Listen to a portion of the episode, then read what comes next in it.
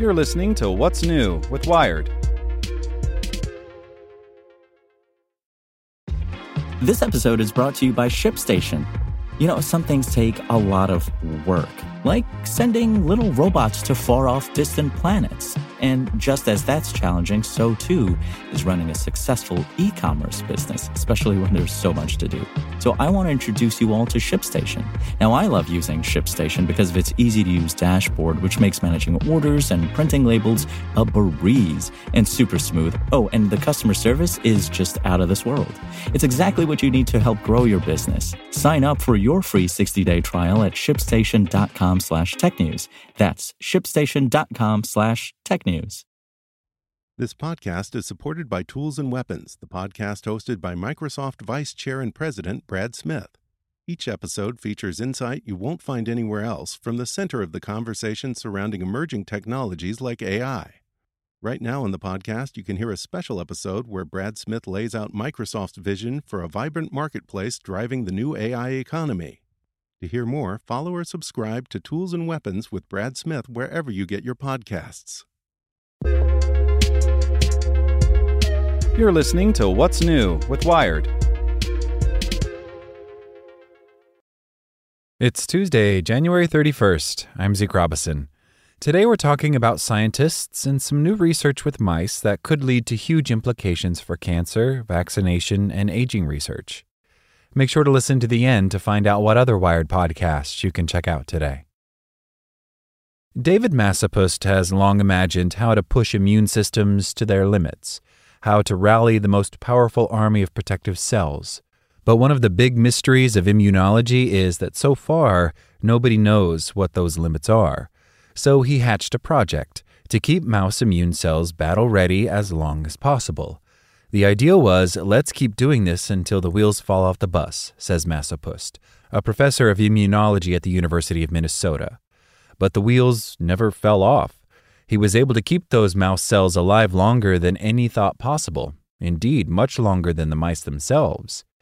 When your body first detects foreign bacteria, cancer, a virus, or vaccine, the immune system's T cells log the presence of that invader, kill the cells it's infected, and form new T cells that carry the memory of how to fight it. Should the same intruder return later on, that protective T cell army will swell to meet it. But researchers have noticed that if you stimulate these T cells too many times, they'll get exhausted, they'll become less responsive to threats, and eventually die. It was a concern, says Masopust. Raising too large of an army would turn the army into a bunch of zombie soldiers. Immunologists have considered this a fundamental limit on T cells' capacity to fight threats. Masopust, however, wasn't sold. We wanted to test this principle. His team's experiment began by dosing mice with a viral vaccine that stirs up T cells. About two months later, they gave them another shot to rally the cells again for stronger immune memory. Then a third boost two months later. At this point, the immunized mouse T cells were absolutely amped. They were too good at destroying whatever I gave them, Masopust says.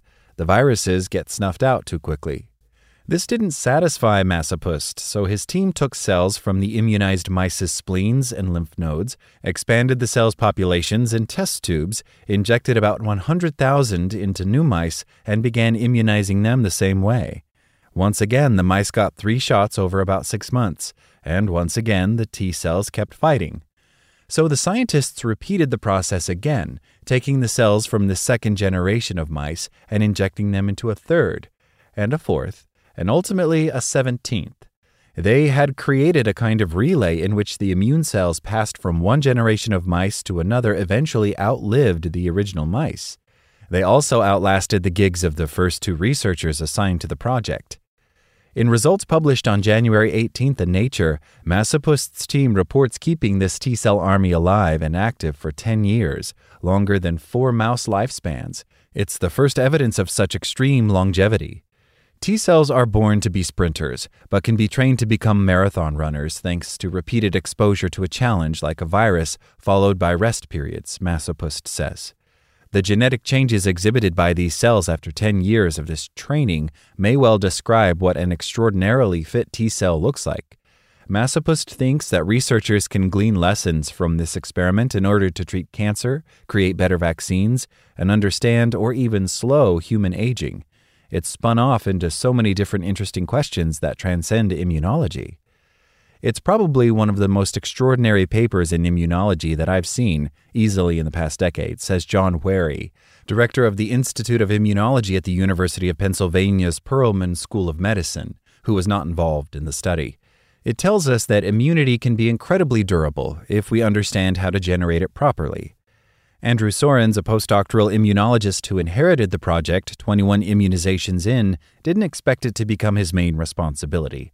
It felt like it could be the worst project ever because it had no endpoint in mind, or it could be pretty cool because it was interesting biology, he recalls. This project is not something a researcher would ever write a grant proposal for. It's an exploration that threatens to reverse an entrenched idea that T cells have an intrinsically limited capacity to fight with no guarantee of success. It's almost a historically monumental experiment to do. No one does an experiment that lasts 10 years, says Wherry.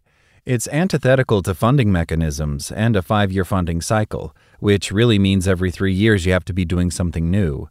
It's antithetical to the way we train our students and postdocs who typically are in a lab for four or five years. It's antithetical to the short attention span of scientists and the scientific environment we live in. So it really says something fundamental about really, really wanting to address a critically important question. Indeed, the project remained unfunded for the first eight years, surviving just on lab members' spare time. But its central question was ambitious Must immune cells age? In 1961, microbiologist Leonard Hayflick argued that all of our cells, except eggs, sperm, and cancer, could only divide a finite number of times. In the 1980s, researchers advanced the idea that this might play out through an erosion of protective telomeres, a sort of aglet at the end of chromosomes which shorten when cells divide. After enough divisions, there's no more telomere left to protect the genes. This project challenged the Hayflick limit, and it soon commanded most of Soren's time. He'd run down to the mouse colony to immunize, take samples, and start new cohorts of T cell armies. He'd count cells and parse the blend of proteins they produced, noting what had changed over the years. Such differences can indicate changes in a cell's genetic expression, or even mutations in the gene sequence. One day, a change stood out high levels of protein associated with cell death, called PD1. It's usually a sign of cell exhaustion, but these cells were not exhausted. They continued to proliferate, combat microbial infections, and form long lived memory cells, all functions the lab considered markers of fitness and longevity. I was kind of shocked, Soerens says. That was probably the first time that I was actually very confident that this was something. So the lab kept going and going. Finally, says Masopust, the question was how long is long enough to keep this going before you've made your point? Ten years or four lifetimes felt right. An extreme of nature demonstration was where it was good enough for me. For the record, all those cell cohorts are still going. Susan Kaech, a professor and director of immunobiology at the Salk Institute for Biological Studies, points out that long lived immune memory isn't groundbreaking itself. Human T cells can survive for decades if they remain unassailed. What's really unprecedented is that these have been subjected to a 10 year beatdown. It'd be like running a marathon every month, says Kaech, and you never got winded and your time never got longer. To Kaech, who was not involved in the study, the results hint that we'd benefit from tailoring vaccination programs to T cells and beefing up the immune response by repeatedly challenging those cells, as Masopust's triple immunization strategy did for the mice. And immunologists have seen with SARS CoV 2, for example, that T cells bring the longest lasting immunity. As we saw the SARS CoV 2 virus mutate away from our antibody responses, she says, people were still protected, in part because they had a wide array of memory T cells that recognized other parts of the virus. The new study may also provide insights for treating cancer. Tumors hammer T cells nonstop and eventually wear them down. We see this exhaustion and this functional impairment kick in. We don't really know exactly why, says Jeff Rathmell, an immunologist at Vanderbilt University who was not involved in the work. The whole goal of cancer immunotherapy is to overcome that, and this just shows you that it's not like the cells have any intrinsic limit. They can continue to go and go and go. Rathmell thinks the insights from this paper might help advance a new approach called CAR T therapy, in which doctors take a patient's T cells and genetically modify them to better attack their tumor. Masopust's team doesn't yet know what genetic changes explain the mouse cell's extraordinary fitness, but he and Rathmell think that mimicking those changes could make CAR T more powerful. Alternatively, if the long lived cells produce more of a certain protein that could support immune cell function in patients with cancer, chronic viral infections, or autoimmune diseases, that could be useful information for drug developers. He and Wherry hope that Masopust's mice can be a model for healthier aging.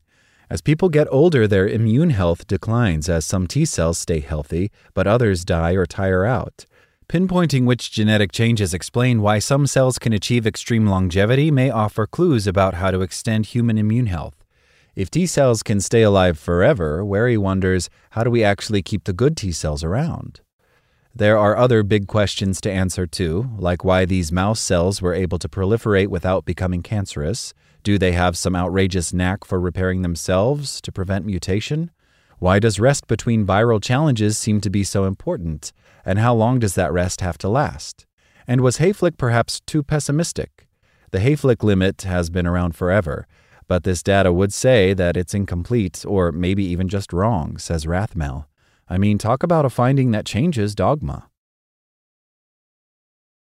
Make sure to check out our other Wired podcasts. Today in Wired Business, we look at a new smart garbage can and how it transforms your would be kitchen waste into chicken feed. Checking in on Wired Science, the Tonga eruption is still revealing new volcanic dangers. And on Wired Security, we look at the sale of a major independent flight tracking platform, which has made enemies of the Saudi royal family and Elon Musk. Listen to these stories and more at wired.com/podcasts. Thanks for listening to Wired. Check back in tomorrow to hear more stories from wired.com.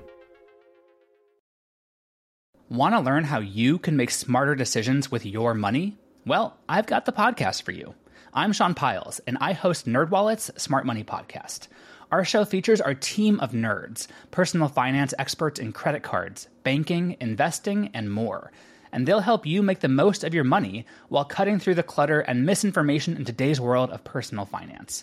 You'll get clarity on strategies to help you build your wealth, invest wisely, shop for financial products, and plan for major life events. Listen to NerdWallet's Smart Money Podcast wherever you get your podcasts.